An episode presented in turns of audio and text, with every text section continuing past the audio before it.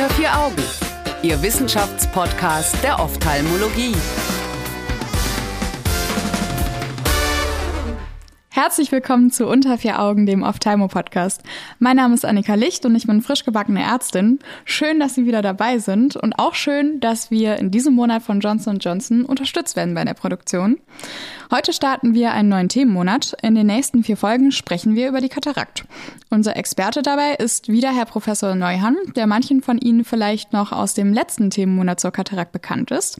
Ich freue mich jedenfalls sehr, dass wir uns in dem Zusammenhang nochmal wiedersehen. Das kann ich nur aufs Herzlichste erwidern.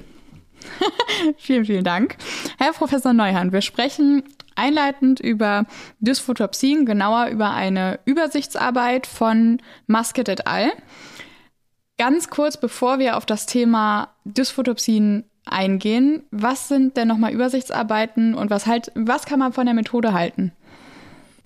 Übersichtsarbeiten, äh, äh, feinerweise Meta-Analysen genannt, sind einfach, wie der Name schon sagt, der Übersicht über wissenschaftliche Arbeiten zu einem bestimmten Thema über einen bestimmten Zeitraum, muss man schon sagen. Ähm, das ist eigentlich was Großartiges und eine tolle Fleißarbeit der Autoren. Die geben also zu einem bestimmten Thema, wollen sie schauen, was ist denn da in der letzten Zeit, also äh, an Relevantem dazu veröffentlicht worden. Da gibt es einen Haufen Arbeiten, wo das immer drin steht. Äh, ja. Äh, wie kann man denn das einmal zusammenfassen, damit man dann Übersicht kriegt? Mhm. Die Fleißarbeit ist bemerkenswert, die da dahinter steckt. Das muss man schon sehr respektieren. Da gibst in PubMed deine Suchbegriffe ein, zum Beispiel Dysphotopsien und vielleicht noch IOL, damit man weiß, dass es wenigstens ja. nur um das geht. Soweit und dann so kommt wie üblich im Internet innerhalb von 0,3 Sekunden 10.733 Treffer. oh je. Und äh, dann beginnt diese äh, bemerkenswerte Fleißarbeit erst einmal einzuschränken, was von diesen einfach nur Stichworttreffern, ja, ja. sind denn überhaupt Arbeiten zu dem Thema, das mich interessiert?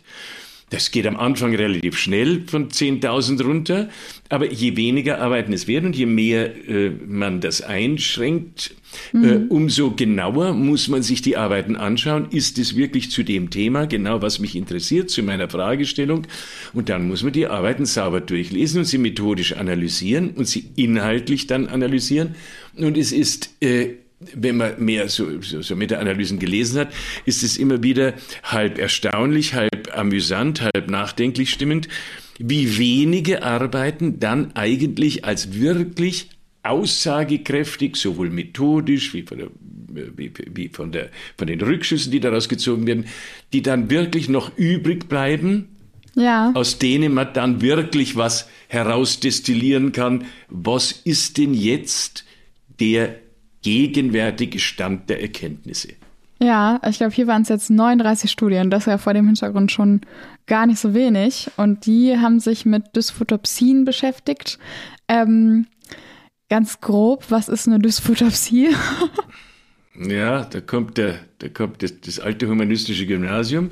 Dys, äh, falsch, Phos, das Licht und mhm. Optein, Opsis, das Sehen. Ja. Dysphotopsien sind Lichtmissempfindungen, wenn man das jetzt, wenn, wenn ich das jetzt versuche, etwas äh, holprig ins Deutsche zu übersetzen. Nö, ist doch gut. Das, Licht das kann man Missempfindungen. Ja.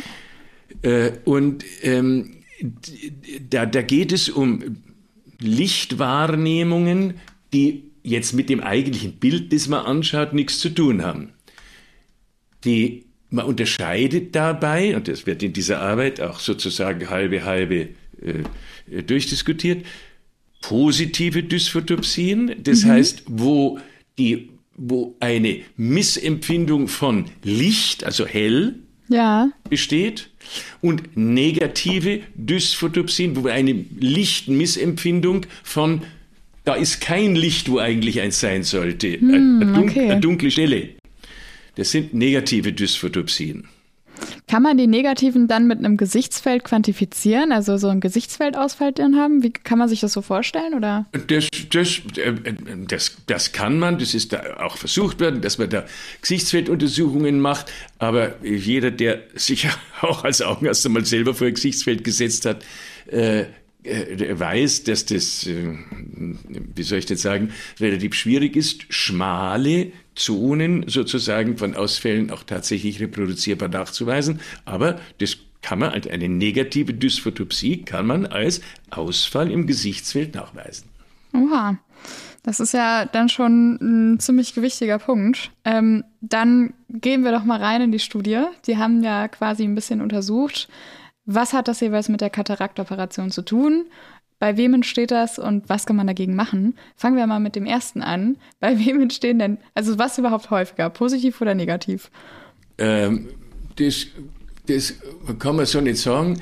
Mhm. Äh, also, also die eigenen Erfahrungen sind positive Dysphotopsien mit den modernen Linsenmodell, zumindest solche, die auf längere Zeit bestehen, eigentlich eher seltener. Ja. Die negativen Dysphotopsien, wo die Leute sagen, da ist irgendwie so, so, so, so dunkle Sichel da außen, die sind, zumindest auch in meiner Erfahrung, ja. deutlich häufiger. Hm.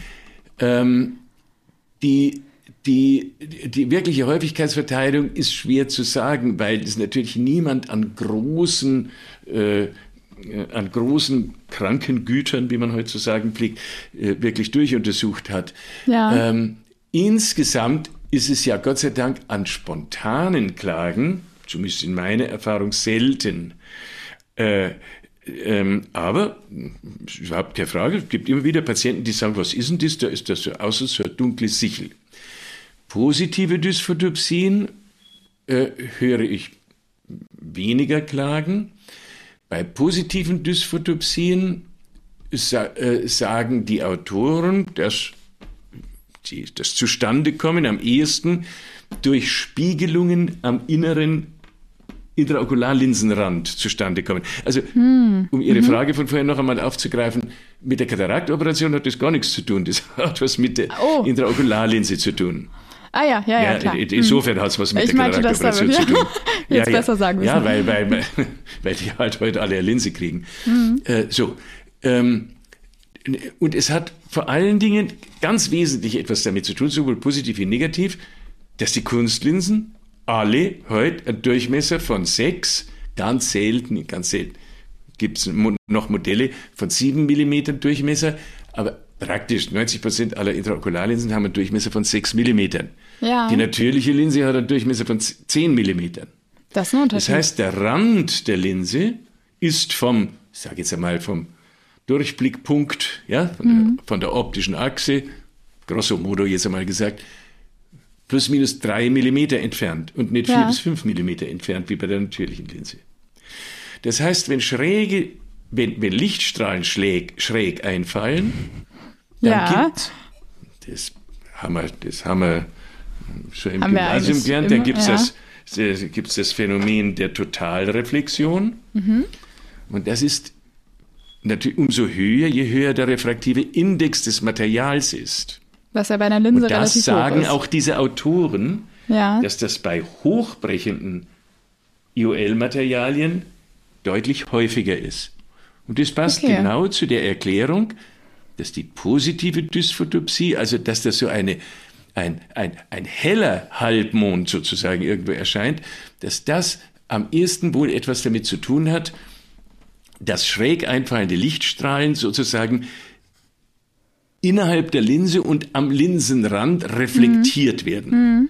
Das heißt jetzt eine größere Linsenoptik, äh, also eine größere IOL könnte da helfen, also mit einem größeren eine, Durchmesser. Ein größerer Durchmesser würde äh, oder würde man erwarten, das muss man dann ausprobieren, mhm. aber wenn, wenn das alles stimmt, was man sich da denkt und dafür spricht viel, dann würde ein größerer Linsendurchmesser Abhilfe schaffen, mhm. nicht so wahnsinnig hohe refraktive Indizes der Materialien und eine Randgestaltung, wo, wie auch immer das Licht auftrifft, sozusagen, das nicht auf, äh, wie soll ich denn sagen, äh, senkrechte ähm, ähm, innere äh, Kanten Flächen quasi, trifft, ja, ja. Wo, wo es total reflektiert werden kann. Ja, da müssen wir jetzt nochmal kurz drauf eingehen, denn für alle Hörer oder für alle von uns, die jetzt noch nicht operieren oder sich anderweitig mit der genauen ähm, Anatomie einer Linse auseinandergesetzt haben, einer äh, IOL, für die ist das vielleicht gar nicht so leicht, es wird jetzt in der Studie von oval und eckigen Linsen gesprochen und ich dachte am Anfang immer, okay, Linsen sind doch rund, bis ich erstmal auf den Trichter gekommen bin, dass Sie damit, glaube ich, was anderes meinen. Können Sie das nochmal erzählen? Sie meinen die Randgestaltung. Okay. Dass die Randgestaltung sozusagen sehr eckig oder rund ist. Und die eckige Randgestaltung hat halt heute praktisch ganz überwiegend äh, äh, an Boden gewonnen, weil die eckige Randgestaltung, insbesondere das, so, so, the sharp posterior edge, also dass mhm. eine ganz scharfe also Ecke hinten, hinten ja. an der Linse ist, dass das eine, äh, eine gewisse, ich bin, ich bin mal höflich und vorsichtig, eine gewisse Ja. Abwehrbarriere gegen das Einwandern von regenerativem Nachstar in die optische Zone bilden kann. Ah, das meinen die, Also- früher waren die oval und größer, auch so 8 Oder rund, Millimeter. irgendwie, irgendwie Ja, rund. irgendwie. Nein, nein, nein, nein, nein, 8 mm waren die Linsen nie. Es Ah. hat immer einmal welche von 7 mm gegeben. Es hat aber auch Ah, welche von okay. 5 mm gegeben. Okay. Die, die Crosafon-Linse war Ah, früher muss 5 mm. okay.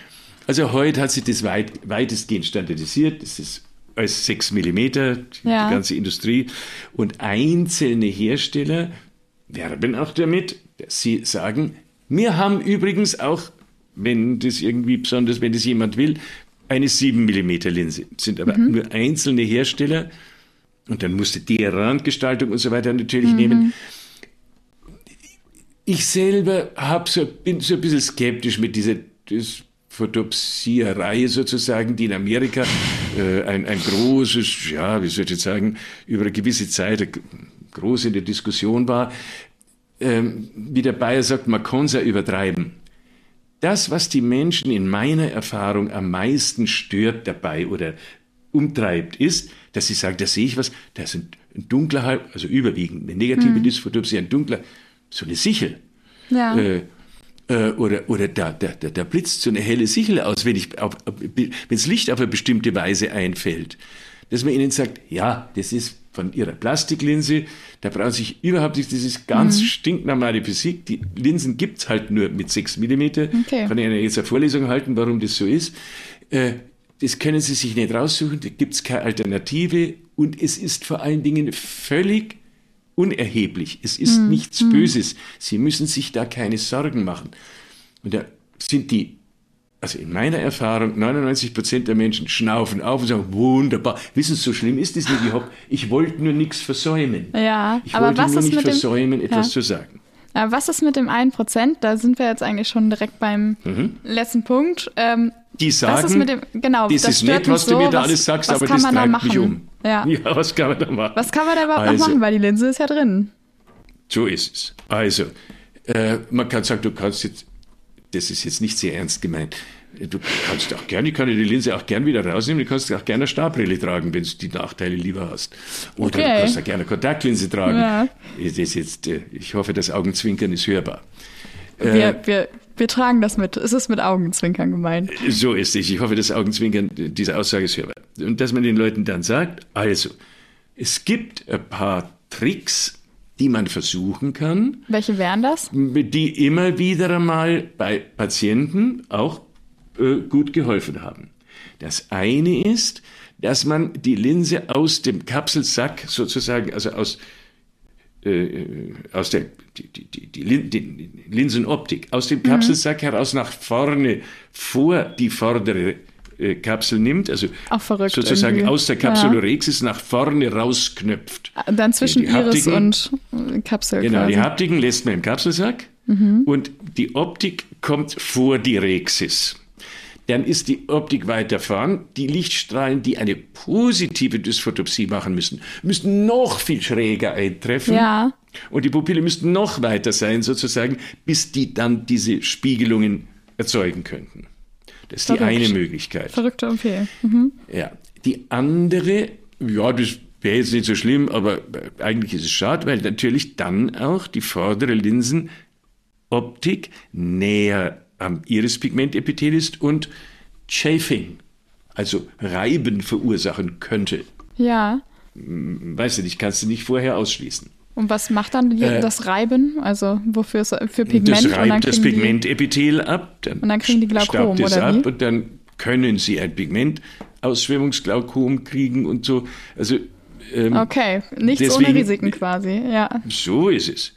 Das, die zweite Option ist, so ein bisschen ähnlich, dass man die Linse da lässt, wo sie ist, und eine äh, Add-on-Linse, also eine Huckepack-Linse, ja. in den Sulcus ciliaris steckt, äh, sozusagen wie wenn man, äh, ja, wie wenn man äh, äh, Zusatzlinse hineintut zur Refraktionskorrektur, wenn man Aha. irgendwie daneben gelegen hat. Okay, ja. Und das, dann liegt auch da ein neuer Rand sozusagen, der jetzt das wieder alles anders reflektiert, sozusagen vor dem alten Rand.